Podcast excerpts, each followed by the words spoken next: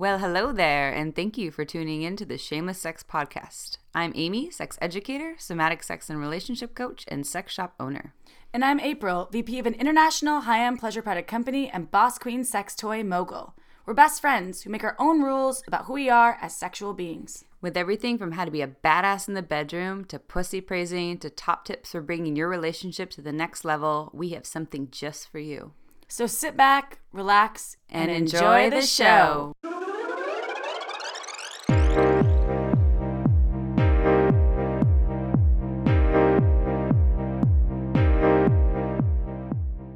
forget to head on over to our website at shamelesssex.com for more. Today we're going to be talking about asking for what you want. Asking for what you want. Asking for what you want, how to ask for what you want. And let me just clarify that um, we haven't always been that great at asking for what we want in relationships, whether it's with new partners or partners we've been with for a long time, or even the business world, which we'll talk about in a little bit. Uh, but we've done a lot of work to get to where we are, and there's always more work to do. We're not perfect, uh, but it really is a, a practice and a skill. And we'll go into the topic a little more later on um, kind of how to refine those skills. So, yeah, but before we do that, Oh, before we do that, it's it's the sex life update. Woo! news flash. So, Amy, I want you to go first. Oh, I get to start your, first? Yes. Oh my God. On your sex life Oh, update. sex life update. I actually haven't had sex in a while. Oh, wait, that's not true. What's a while though for you? I know. I was when I was going to say a while, I was going to going to think it was like a couple weeks, but I actually that's not true at all. And we were just talking about this. How did I forget that? How did I forget? I don't know. Okay, it was memorable too. It was good. It was Oh, good. Okay. Well, sex life update. So, um, as a single person who's kind of doing the dating thing, and I, I think I've said this before on a podcast, but I kind of throw the word dating around loosely. Um, so dating to me, in my personal opinion, for myself, can actually mean you know um, people that I'm just have friends with benefits relationships with, that I'm actually going out to dinners with. That we're curious if there's like longevity here, or if we actually know that there isn't, but we're just spending time together here and there. Uh, I usually wouldn't say I'm dating someone if I just hung out with them once and knew that there was nothing more there. Um, so I'm dating a couple people and. Um, let's see one person is someone that i've been intimate with before we kind of have this awesome setup where because we've known each other for many years i would call it is more friends with benefits relationship and uh, we have this awesome arrangement where we just come over to their house and we get to share some loving intimate touch that totally fulfills all my daddy issues because i have daddy issues um, so kind of playing into the uh, daddy little girl dynamic, but not when I say that's not familial, that might freak people out. It's not like he's my father and I'm his daughter. It's more like an energetic force of um, he's really playing into this strong masculine, like I'm here to energetically take care of you. I got this. You can surrender to this. And it helps that he's a daddy. It's also a daddy too. He also has kids.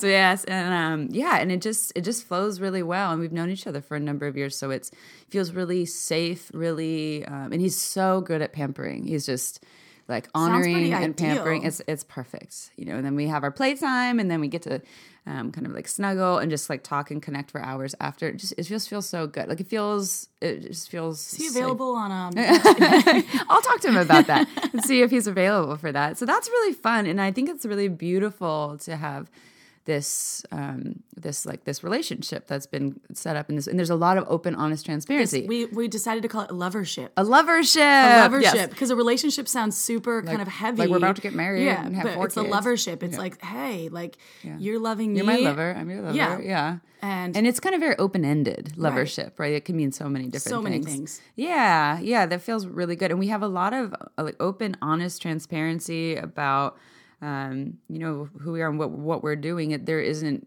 there's an understanding that we're just there to um, to connect and, be, and ha- share intimacy. We're not building anything. We're dating other people. There's clarity, no which ex- is like being, you know, part of what this podcast is about Yeah. is talking, being open and honest. That's awesome that you have that. Yeah, yeah. And again, this is taking me a lot to get there. I haven't always been that good about the honest transparency about where like where where I where I stand in this relationship. A lot of times I like to beat around the bush. Oh, totally. Like I don't want to hurt their feelings, so I'm not going to talk to them about the fact that I'm dating because it's not people. about it's not about you. You're afraid. It's like fearful of like what they'll do, the Mm-hmm. reaction, or like being maybe uh, rejected Mm. or they might not want to spend time with us anymore, or it might just hurt their feelings. Or, or some people just want to avoid confrontation in general. Then it's not even like the the what the what it might do to the other person. It's just like I don't even like having those conversations because they're hard. I am completely used to be Yeah. way more Which is, again, the topic of this yes. podcast, yeah. We'll talk a lot about this Yeah. soon.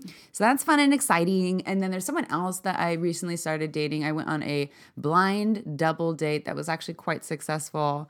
Um, so my friend, uh, her partner set this blind double date up, and we went to a show. And um, and since then, I've gone on a couple dates with this person, and and it's really good. Where he's amazing because again, he's early 40s, so he's got his got his game together. this you know, this is what I'm seeing about the dating men in their 40s. Just a lot less. They're a lot more comfortable with themselves, Right. And they've done a lot of work, spent a lot of time. There's a lot of less games, like I would no say games. 60 40 because there's some 40 Of somethings that are. yeah, not all of them.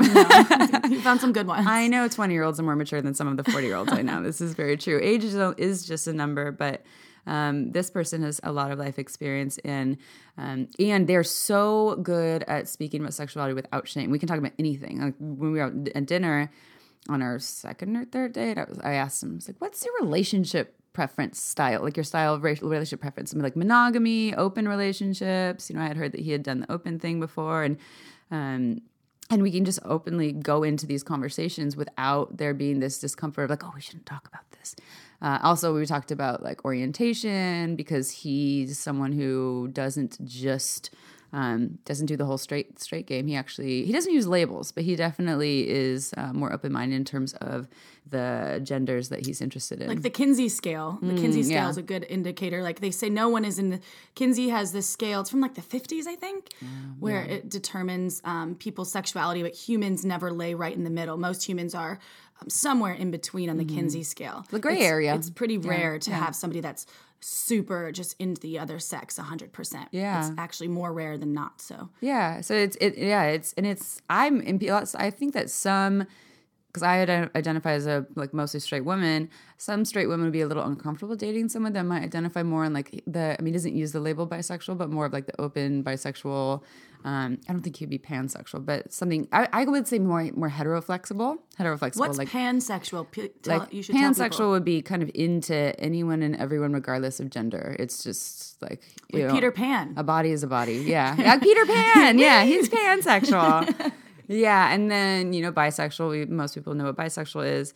Um, heteroflexible would be you gear more towards he- being heterosexual, so you're more interested in um, like the the opposite gender of the gender that you identify with. And the flexibility means that you'll swing other ways on the occasion. Like you're I open to swinging maybe other that's ways. me. You're heteroflexible. Yeah, maybe. I think you are heteroflexible. Yeah. I like that title. I think it's cute. I like it too. I totally Everyone April's heteroflexible. I wear that proudly with on a t-shirt. and I call myself painfully straight. And you It's so painful. No. Because heteroflexible sounds like so much more fun. And there's sounds so like much I'm more. like doing backflips, like wee. yeah, she's a gymnast.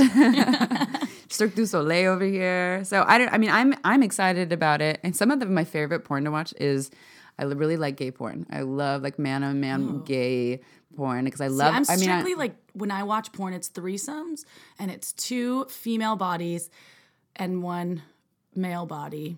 that's very heteroflexible of you. and mine's like the more cock, the better. yeah. So this is fun. We're just getting to know each other, and yeah, that's exciting. I think it's that's I think it's like my latest update. It feels good. I feel really free. I feel like there's no expectations in the people I'm spending time with. It's Good. It feels You've good. got two on the tier got tier two. Ah, let's see. How? Yeah. What tier two? I think there. Let's see. What was the tiers again? Remind me. Tier one, this is something that I just created on our last podcast because it does make so much sense. But tier one's like your first string if you're into sports, which I'm not, but that's what I could imagine. um, where it's like your go to, uh, the, the ones that you keep cycling through like a revolving door. Tier two is the ones that sometimes it's just one, maybe two times. You call them when there's the, no tier one available. Oh, they're one, yeah, the ones that you have less. Not it's not that you're not interested, but they're not like your first thought. Right. Like, oh yeah, I really. It's convenient. Sometimes when you've had too much to drink, maybe you hit them up. So maybe Hey. there's just like less alignment with that person. It's not. Right. We're not speaking like there's something bad about that person. Just we have less alignment with them and um, It's probably pretty Exploring that. subconscious though when people are tier one to tier two. like an energetic. Then you have tier three. Which, As April called, this is like your pity, which we don't have any tier threes. no, no, there's no tier threes, not at this moment. But Yeah. you never know. So those are the my my in my head. Those are the tiers. What I cycle Yeah. through. Maybe people aren't relating to that, but I just got back from Las Vegas, as you probably maybe can hear in my voice. Vegas takes your soul away. Everyone. It does. Well, I, I was there for six days. Oh, Jesus. So it was really intense. But um, I was at a trade show, a lingerie convention. So I was doing work, but I did go there with one of my, my tier one um, and some friends. But I have been hanging out with this guy on and off for about a year, but mostly off because we lived in different cities. Cause I moved to Santa Cruz from LA not too long ago. So we lived in different cities. But um, uh, you know, as a side note, I will say, like, I had feelings for this person, um, which will tie into this podcast, but in the beginning.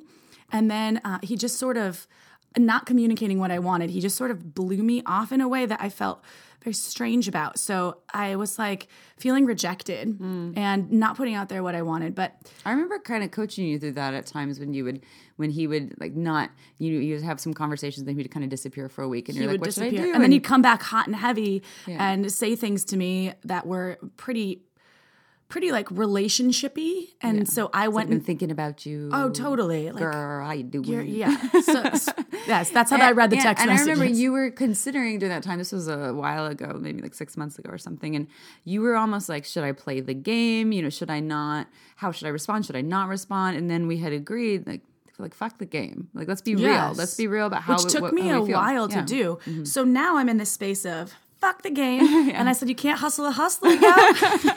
So basically, I've been really clear with him, and now um, we're having a lot of fun. And the funny thing is, the tables have sort of turned because I just shut. Um, shut out any possibility of, of being committal with him. I just basically was been clear to to the point where I said I'm not ready for this. I need some time, and but I'm, I want to have as much fun as possible. And you have an ideal situation because I'm not asking any questions about what you're doing, um, and um, you know have fun. If I'm not there, have, do whatever you want. There's no a questions. condom.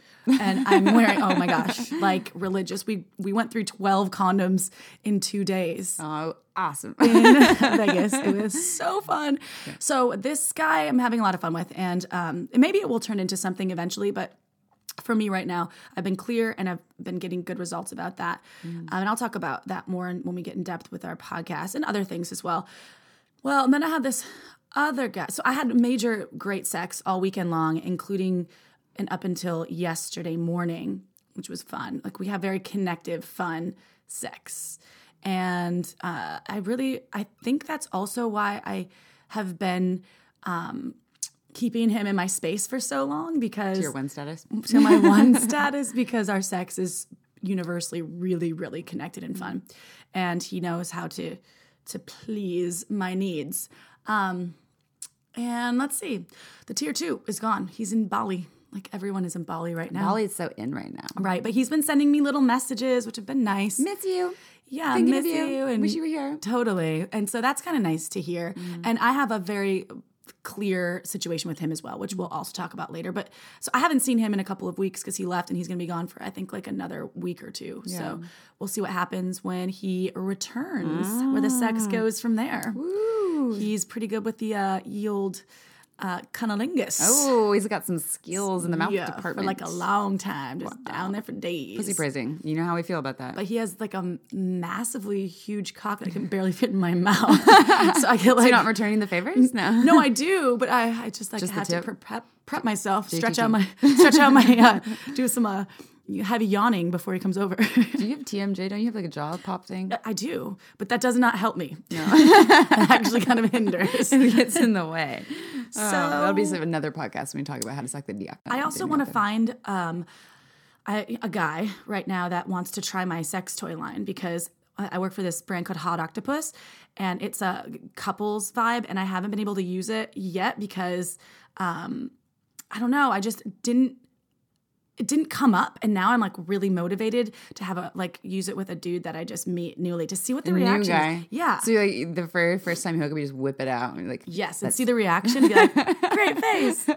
you will all be hearing about how that reaction goes in a podcast in a couple weeks. So get ready. All right, well, let's get into our topic. So asking for what you want. And I just want to um to kind of clarify, we're we're actually teaching a workshop at a festival in late August on August 22nd. It's um, Symbiosis Oregon Eclipse Festival up in Oregon, and we are teaching a workshop called Erotic Superstar: Step into Your Power, and it's kind of all about this. And there's so much more to it, but um, really about how to get clear on what we want, how to ask the right questions, and what tools to use to get those yeah. th- to the place that you want. Yeah, undoing the layers of shame so that we can really get clear on what it is that we want and how to ask for it and to step into our power and have better, more connected sex through that. And it and also it also ties to business and a lot of things. You know, they're all they're all so connected. Right. Relationships in general, all, all sorts of things. Are you ready for the Unleashed Tour, where shamelessness, sexiness, and laughter collide in a hilarious orgy of fun, discovery, and sex edutainment? Embark on a captivating nationwide journey with the Shameless Sex podcast and an electrifying ensemble of sex educators and sex positive entertainers as they bring you an unforgettably titillating live experience. Be a part of mesmerizing, entertaining, boundary pushing acts, shameless sex style. Ever heard of the Slurpee stick shift? Want to learn how to bury your face in her? How about some dirty talk improv or brat taming 101? Hmm. Get ready for nonstop laughter as our charismatic hosts and entertainers weave humor into the fabric of this liberating celebration of sexual diversity and freedom.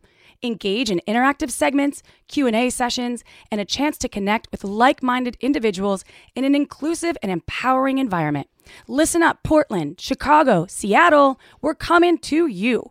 For more information and to get your tickets right now, go to shamelesssex.com and be part of a night that will be fun, educational, sexy, hilarious, and shamelessly unforgettable. Seats are filling up fast, so don't miss out on the most unforgettable show of the year. What's up, shameless sex fam? Is your sex life important to you? Hmm. What about your relationships? And also, let me ask you this who can relate to this story? Things were once so good in the bedroom with my partner, and now it's a mess, and I don't know what to do. Where's Or- my happily ever after, yeah, where's my ha- yeah, yeah. What about me? Or how about so many aspects of my life are fantastic, but when it comes to sex and relationships, I feel so lost. Yep, been there. Uh, me too. And this is why you all need Shameless Sex, the, The book. book. We give you simple, simple solutions and a framework that you can use. You can customize it to you. Yes, you gives you the tools, the right tools for your sex and relationship. So you get what you desire. And it's fun, it's playful, right, Amy? We're always it's kind of sexy. And did I mention how easy we make it for you? You have to check out Shameless Sex. Plus, the testimonials, they're coming in from everywhere. And this book has helped people just like you recreate and create the sex life of their dreams. So you can do it too. Go to, where are they going, Amy? Shamelesssex.com. Oh, how easy is that? Just go to shamelesssex.com and click on the book, okay? And you can get it however you choose. If You want it hardcover, yeah, audio? hardcover, We got you hardly Yeah. covered. Yeah. So, um, how about let's see. What April? Tell us your story about your journey on how you got better at asking for what you want. So, well, I've done a lot of work just to start off with. Um, I've read so many amazing books that I can actually recommend that have really helped me um, get clear. But, you know, really, so back when I started, um, you know, my relationship life, which was 13 years ago, I was in uh, a relationship, a really lovely relationship. It lasted for six years, and then I met my ex husband. Now he's my ex husband. He was my husband, but um, who I was with for seven years. Um, and through those relationships, I realized that I sort of adapted wholly to my partnerships. I never really would do what I want. For instance, I'll give you I'll give you an example. Um, my ex boyfriend, uh, he really wanted to move to California, so I was like, okay, great. I always wanted to teach English abroad in Thailand and live in like Korea and live kind of these this international life. Um, and then I wanted to do the Peace Corps. I was almost I had a ticket to Ghana to go and do the Peace Corps. Oh, I remember that. Yes. And I decided because my partner, and that's what I really wanted, that's what I always wanted, because my partner at the time was saying to me, No, don't go. We won't be together. I don't know if we can last through this. Stay here. Uh, I said, I just kind of bent, you know, bent my my needs and said, okay, I'll stay. I love you. This is what I need. I'll totally stay. Um, and then I did the same thing with my ex husband. He um, wanted me to move. I lived in Israel with him, which was great. I wanted to move back, so I left. And the moment that I said, look, I don't know if this is going to work culturally, um, he moved. And then it was like, we need to get married. We need to do all these things. And I said, I never wanted to get married, but I did it. So it's kind of like putting your own needs on the back burner and it was like that for years and years. Finally, um, and I will. I've worked through this. I had shame in this, but I'm working through it still. I had um, I had an affair. Oh yeah, and you know, let's just clarify that affairs are a lot more common. Affairs and cheating um, is such, a, and we're not necessarily condoning like, yeah, everyone should do it. It's totally awesome, but um, they're happening out of usually because something's missing, and there's like a communication breakdown or like layers and layers and layers of. Uh, resentment that couples can't get through, and people start to seek. And there's plenty of reasons why affairs happen, but they start to seek outside um, sources, outside people to kind of fulfill these needs of what's not getting met there. And so it's not the blaming game. We're not talking about like there's no victims here. We're not blaming the partner for not um, not showing up. It's just usually there's a reason. It's usually not just like people are being careless and the grass is always greener, which does happen, but it's usually not just that. Well, precisely. And um, it's taken me a while to come to terms with why I had the affair because there was so much guilt. I hurt my ex husband at the time. I totally hurt him, and there was a lot of there was a lot of blame in that. And so I have worked through it, um, but we definitely it was the trigger to um, our separation and a divorce. And honestly, I have to tell you, now looking back, I am much, much. I mean, a hundred percent better and it was meant to be but um, i started then asking for what i wanted right then after i separated i kind of distanced myself from his needs because i always fulfilled um, his needs. Of course he was supportive. It wasn't just me like all the time um, you know kind of adhering to his terms or anything. There it was a relationship. There's two people. But i did uh, forget about what i wanted. Uh, my career sort of was on hold for a while because i couldn't do what i needed to do because he would get needy and need more of me. So now let's fast forward to present time um, i've been separated from my husband for about a year and a f- couple of months and I was doing major work, major work. I mean, I was in therapy for a while, obviously, which I have no shame in therapy. I think Therapy's awesome. I didn't do therapy at all ever in my life before this happened, but it's been the one thing that's really given me the tools that I need to um, get through a hard time. I'm not now. I'm not in therapy anymore, but but it's always there if you need it. it's there if I need it. And I mm-hmm. do read books all the time. Like I call them self development books that really Not self help. not self help. Too much of a trigger word.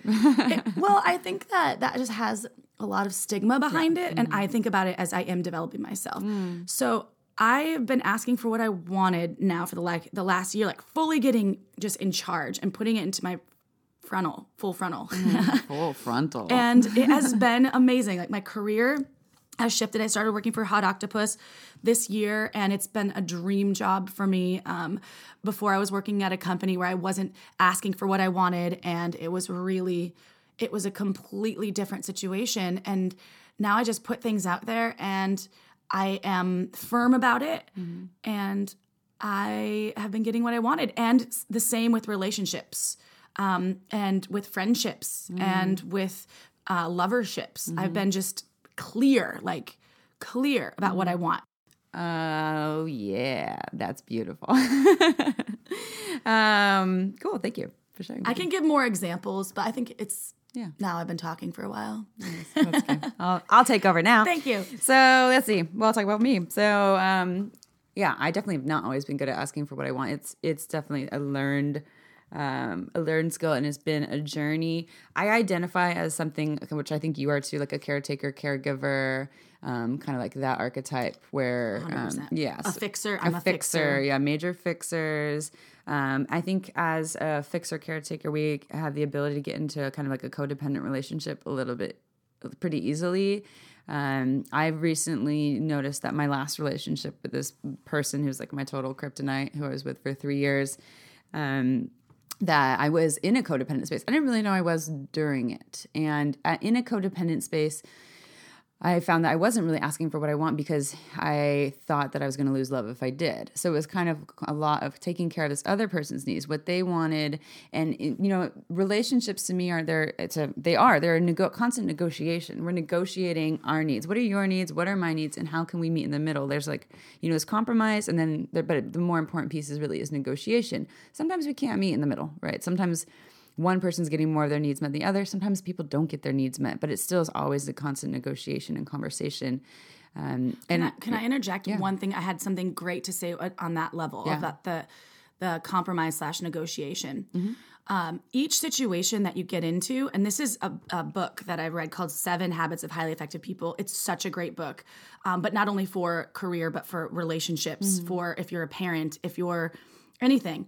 Um, but one thing that they talk about in the book is that compromise is the lowest level of win win, and everything in life is a negotiation, right? Mm-hmm. You should always in each interaction that you have create a win-win and that means that if you can't make the deal or close the deal or even if you're dis- disagreeing about something um, you should walk away until you can create a win-win and um, they it's it's such an amazing way to look at life. And that's for me been so helpful when i when you feel like it's a lose win or a win lose um, something's missing. You need to kind of go back and change the situation negotiate talk about it figure out how you can create a win-win. Not you're like supposed to walk away from your partnership but if you're disagreeing about a child or you're disagreeing about um, not going on this trip versus going on this trip um, you always have to find a commonality a common ground and create a win-win understand fully the other person's perspective so you can describe it to them better than they could and that's also another a tool to use that's really really interesting but i didn't mean to interject but the no, no. win-win the Yeah. win-win is huge No, I, and I agree with that. That it is it is this negotiation to yeah. No, I, I totally I totally hear you on that.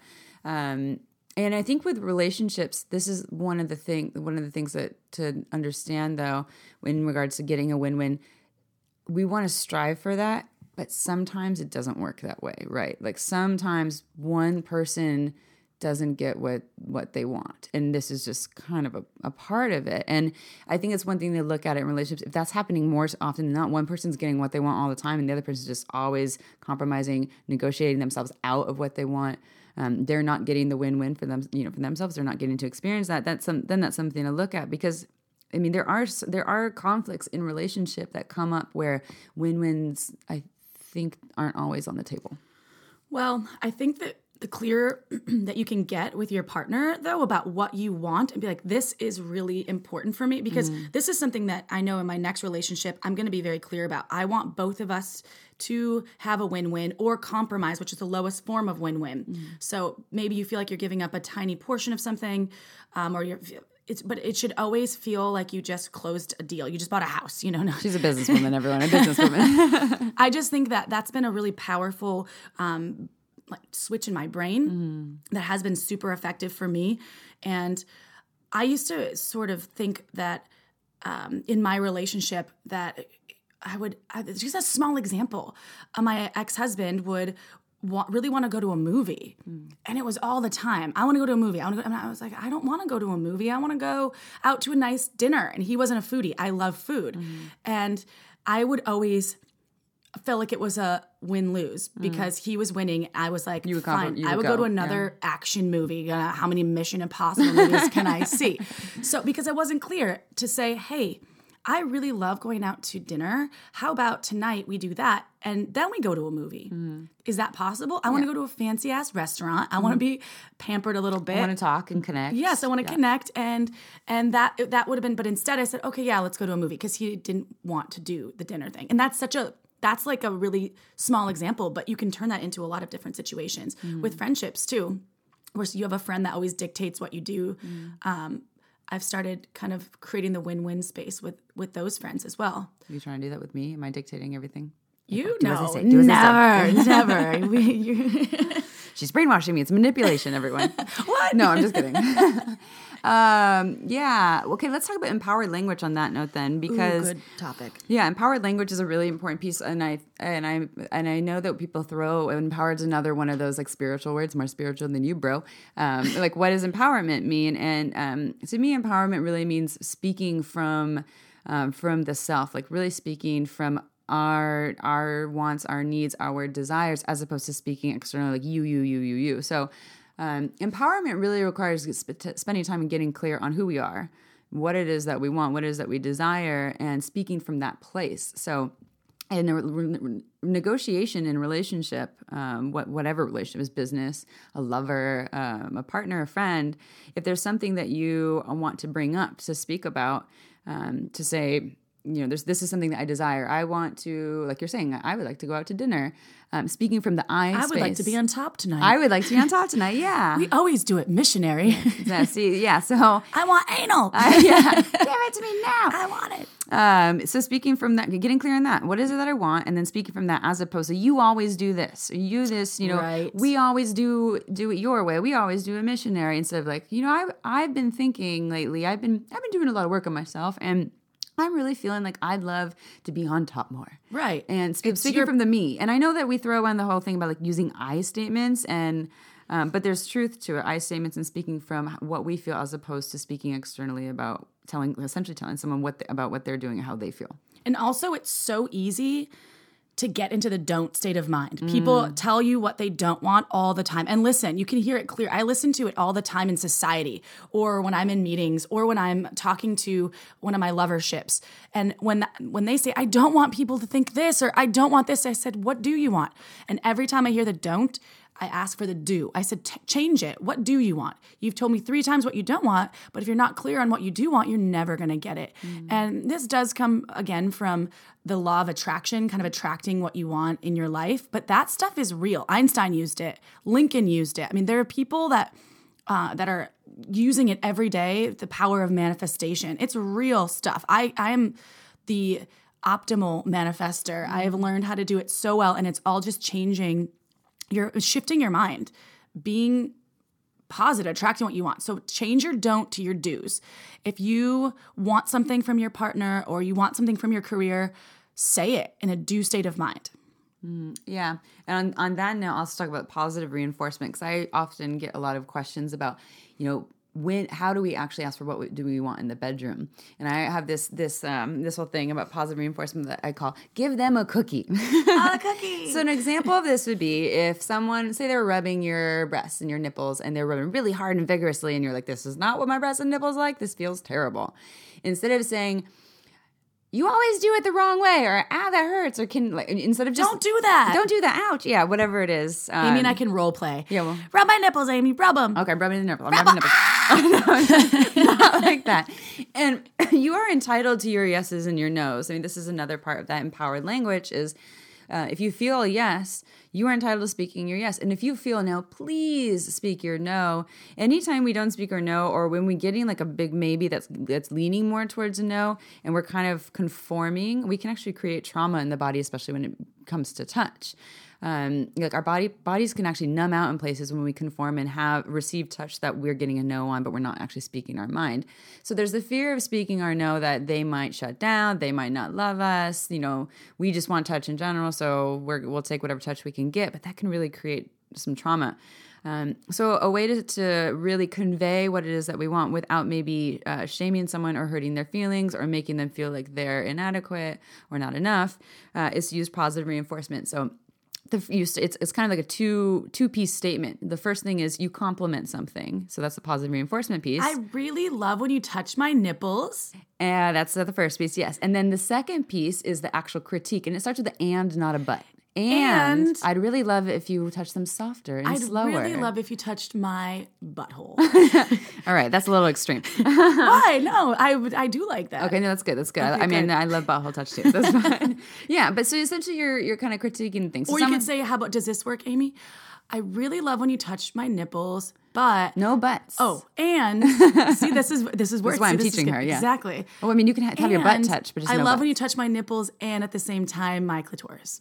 Yes, yes, yes. So you're So that doing the- worked? You can totally do it. I I'm mean, using yes. that tonight. So you're yeah. Here, this is the example. Let's break it down. It, to make it really simple. Someone's touching your nipples. They're touching them a little too hard and fast for your liking. Maybe you absolutely hate it. Maybe it's absolutely terrible. But instead of saying this is absolutely terrible or you're doing it wrong, you say something general. I love when you touch my breasts because that's general. Hopefully, I mean, you probably do love when they touch your breasts.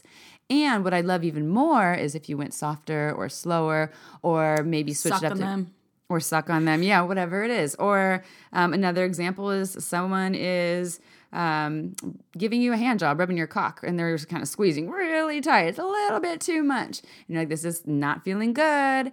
Um, compliment on that. Like I love your hands around my cock, and what I love even more is if you went a little softer and slower, um, or added a little more lube, putting or- out what you want. and so I call this giving them a cookie because um, the cookie is the positive reinforcement. You're complimenting them, and that kind of becomes like what their subconscious can hear. So it's like, oh, I'm doing a good job. I got a dog bone. Yay. Um, this applies to all people, just they're on the dog bone scale here. Uh, and then the critique comes after with the and, and then they feel like I'm doing a good job, and now I have this critique, and I they're more inclined to kind of step up their game because they don't go into their dark hole of shame feeling like they're a poor performer. Th- that really does tie in though to what we just talked about putting out what you do want versus what you don't want. If you say don't touch me Mm-hmm. Yeah, there, yeah. that's to again like shame that. them. Yeah, Right. yeah. So turn your do's, turn your don'ts into do's. That is a huge takeaway from this podcast. I Mm-hmm. think that has helped me immensely in all aspects of my life. And I now I'm constantly helping, I'm trying to help other people get into the do mindset. Um, and I'm conscious of it fully when I speak I think that that really, it really is that empowered language. Again, putting out the me, um, and that's another thing that I think we should talk about is putting out um, when when you're in a maybe a, a state of conflict with your whoever lover. Uh, boss, it doesn't matter. When you start pushing the blame, which is really easy to do, you make me feel this way. You I feel this way because of you. Yes. Um, that is that's not empowered language. Take it from I feel this way because of X, Y, and Z. Yeah. Um, and and own your feelings and and be aware of them and come and no one you are you are in charge of how you feel. Um, no one can make you feel a certain way. You feel that way because of a certain action or exchange. Well, and that's that vulnerability piece too. Is it requires strength in tapping into and embracing your vulnerability, right? So, um, I feel sad. I feel hurt. I feel abandoned. I feel unimportant. And these are all empowered statements. Be and they don't sound like that because you're like, oh, those are shitty feelings. But it's empowered because it's taking ownership of how you feel, as opposed to you make me feel abandoned. You make me feel unimportant. Um, that there's a big distinction there in the language and the effect of what it's going to do to the person you're talking to. Right. And pra- practice, practice switching that. When you hear yourself putting the blame on someone else, practice taking that responsibility back. And and I think that has helped me. i sometimes I do. I get into the habitual state of going into that that kind of shift of um, you did this. And then I'm You like, wait a second, me. right? Yeah, mm-hmm. And then I change it back. Um, my, you know, my previous relationships, we were really good at at blaming each other, and I wasn't empowered at all enough to realize then that that was happening. And things, Mm. And you don't really get anywhere when you do that. People just get a whole bunch of wounded, wounded little children. it's cyclic and it's it's toxic, and you have to kind of shift that and remember to take take the blame back or don't blame at all. Don't shame, don't blame. Oh, there's a don't game. Oh, do be do. shame Yeah. free. Yeah. Do have take do use positive reinforcement. Yes. One other thing I really want to talk about um, in terms of asking for what we want is there's is important questions. And so a lot of times when I'm working with clients and um, talking to people about what it is that you what do you want? How does your body like to be touched? What is it that you desire? A lot of people are like, I have no fucking idea. And it's almost this like crazy broad question that drives them nuts because it's a lot of they're just and there's a lot of reasons why, you know, maybe they're um, disconnected from their bodies based on trauma or they're really stressed out or or it's shifted. You know what you used to want has has changed based on life circumstances or maybe your body's changed. There's actually a more important question. It's not what do I want? It's how do I want to feel? So how do I want to feel as a sexual being? How do I want to feel in my relationship when I'm uh, touched or being touched? You know, how do I want to feel when I'm having sex? Much more important than what do I actually want? And what we want is actually kind of like the surface level um, tools that we use to get how we want to feel. Because so how we want to feel, look at it as like the base of the foundation, and then the things of, of what we actually want, the little tools, they're kind of like above that that get us into the deeper part of the foundation of what we're looking for. So, what the core erotic theme suggests is that um, we get clear on how we want to feel as a sexual being. And the way that the core erotic theme works is, uh, and I do this with clients all the time, is I'll have them have them kind of retell the story of either two to, two to three fantasies sexual experiences that they've had that they've heard of um, the porn that they watch like the top hottest spank bank things are like oh that's the hottest thing i've ever seen or done and they paint the picture. And so they'll tell me the story, and it's you have to be really descriptive. You know, who was there, what was the energy like, what was the room like, and you really What did it smell like? what it smelled like, what it tastes like. Ooh, was there like any sexy? I'm getting there. I'm getting in it. I'm, I'm doing this right She's now. She's doing it right now, yeah. And I love this exercise. And it's really like you're writing a little erotica novel, and you do two to three of them. And so I'll have my clients, and I do this with friends um, and even partners sometimes. And um, and what we look for is the theme of how you wanted to feel in each of those fantasies. Um, and that is really important because once you know how you want to feel, then you can figure out the core erotic movies. And the movies are the the kind of more the surface level, like how do we want, how, how, or what do I want? You know, they're like just the little avenues of how we get the feeling. So, an example of this for me. So, if I name my top two to three fantasies, um, one of my fantasies is, is a big, which I kind of you kind of figured out earlier because I talked about this daddy little girl theme. It has this kind of dominant submission thing where I'm in a submissive role, my very strong masculine partner's in this dominant role, and um, they are really taking initiative, like taking over the whole scene. You know, like, and one of my spank bank materials is like them with me bent over on their knee and them like, see, they're spanking me, Nice. calling, telling me I'm a good little girl or bad little girl or dirty little slut or whatever that is. And threatening me with some like anal play, like if you do this, I'm going to do this to your ass. Like That's that kind of hot. it's super hot. And um, so that's one of my movies. One of my other movies is this very tantric, connected.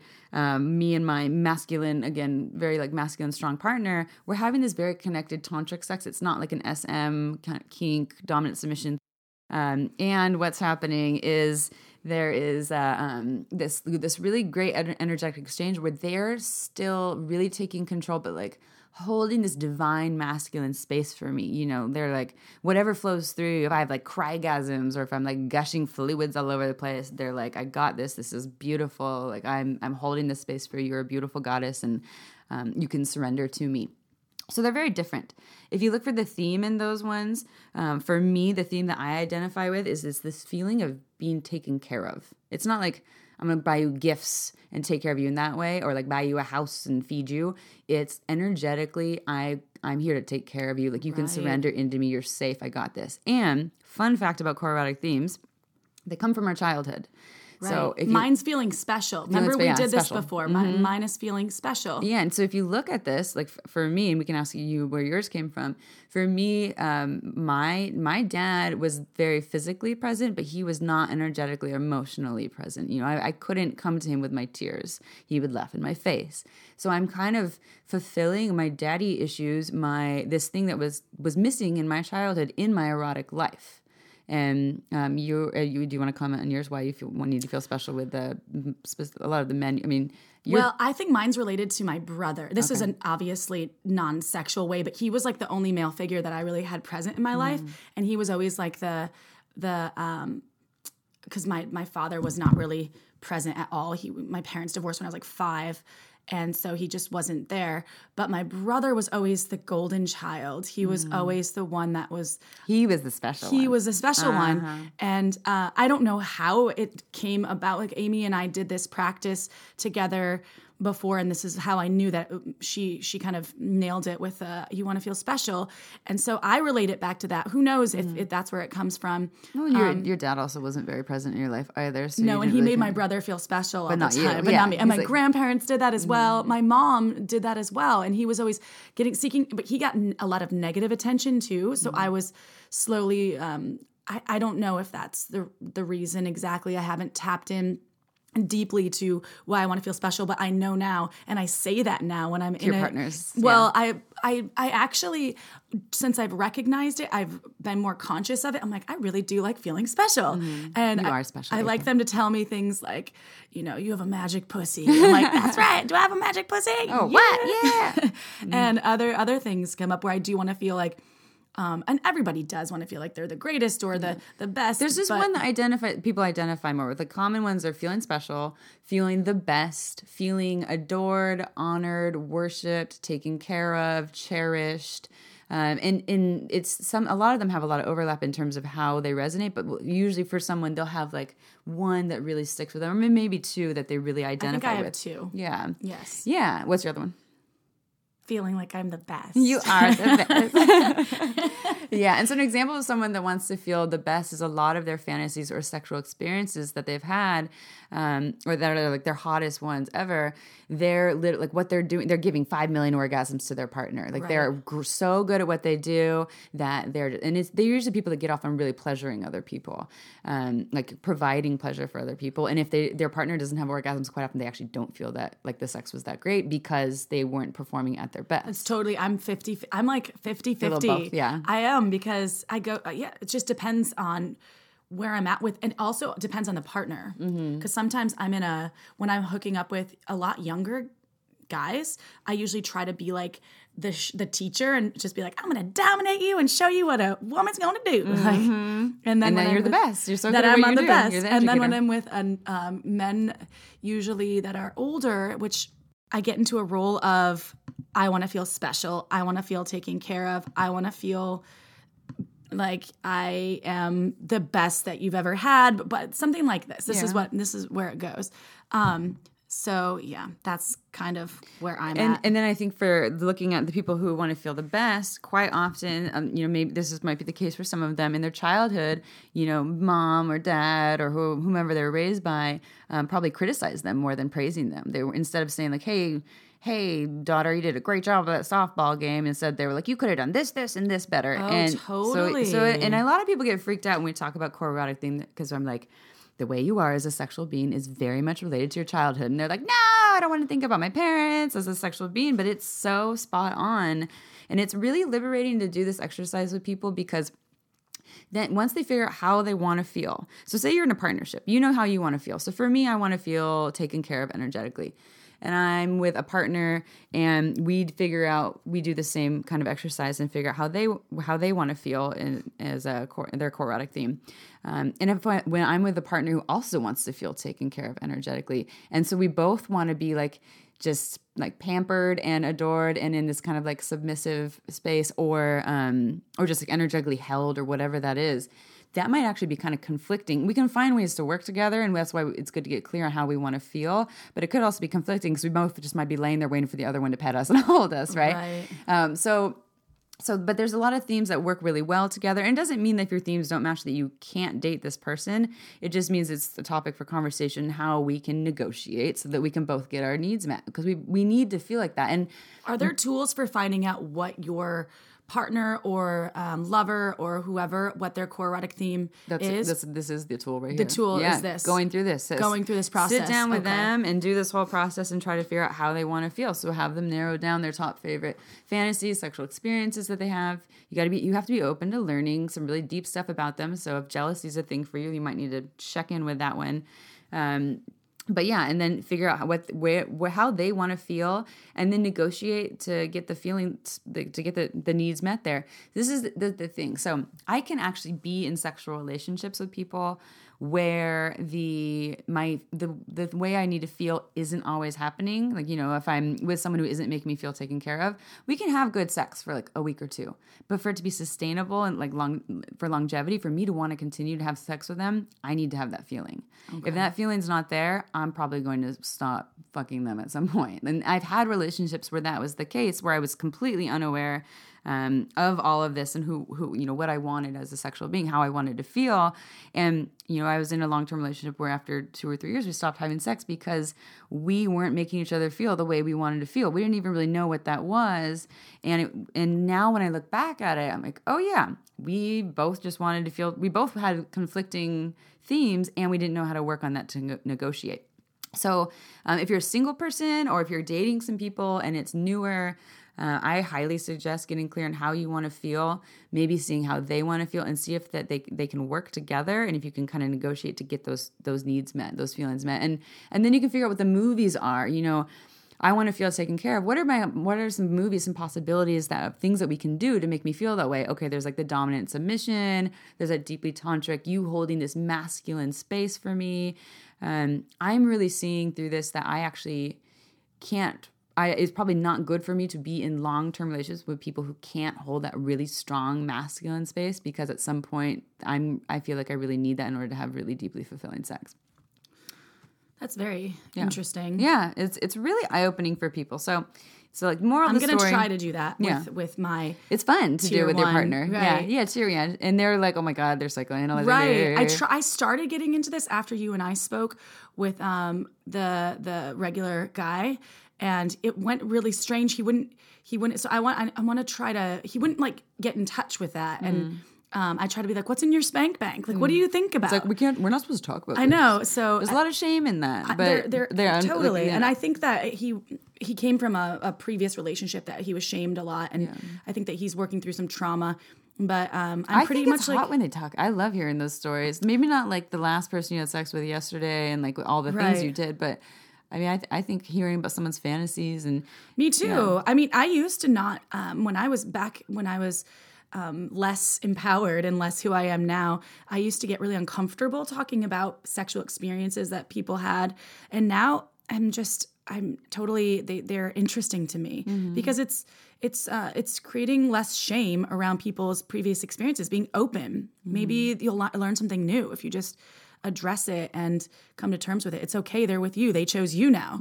So l- leave the jealousy or any of that thing behind and just uh, embrace their stories. well, I think a lot of times people want to pretend like their partners weren't sexual before them. They're like, Right, but they were. Yeah, they totally learned all those things they somehow. have a whole life. They, I mean, or maybe they weren't. Maybe this you're like 18 and still with your this is like your first partner. But for the most part, we have our sexual history. You know, we've touched ourselves. We've been touched by other bodies, hopefully consensually, and. And this is just a part of our story. And so maybe you, and you, again, you're your own authority. You get to choose how much information you want to share with your partner about your past and how much you're comfortable hearing from them. And um, in an exercise like this, being open to hearing about their fantasies or maybe some past experiences can be really beneficial. Absolutely, absolutely, and it'll just help you grow Mm-hmm. Stronger. You might wanna and it can be masturbate it. hot, right? Right. Talk about it again. Tell me your fantasy the again. Oh my God. I think what we'll do is we'll post some books, um, the books that we talked about in this podcast on our website, which is shamelesssex.com. Ooh, yep. So we'll um, and also some other books that might be helpful, whether whether it's about core erotic theme Mm. or uh, empowerment or um, getting to a shame free state of mind. Um, we will you give those tools to you. Yeah, yeah, we'll definitely hook you up with some links. Um, and yeah, I think that's that's, that's kind of We covered a lot. Yeah, that's a lot of information. It's really a beautiful podcast. oh, so beautiful. Feel so empowered. April, you're the best and you're special. Yay! Amy, I'm gonna bend you over my leg right now. Oh my god, anal threat, anal threat. okay, so now we're really hot and bothered, so we're gonna leave you at that.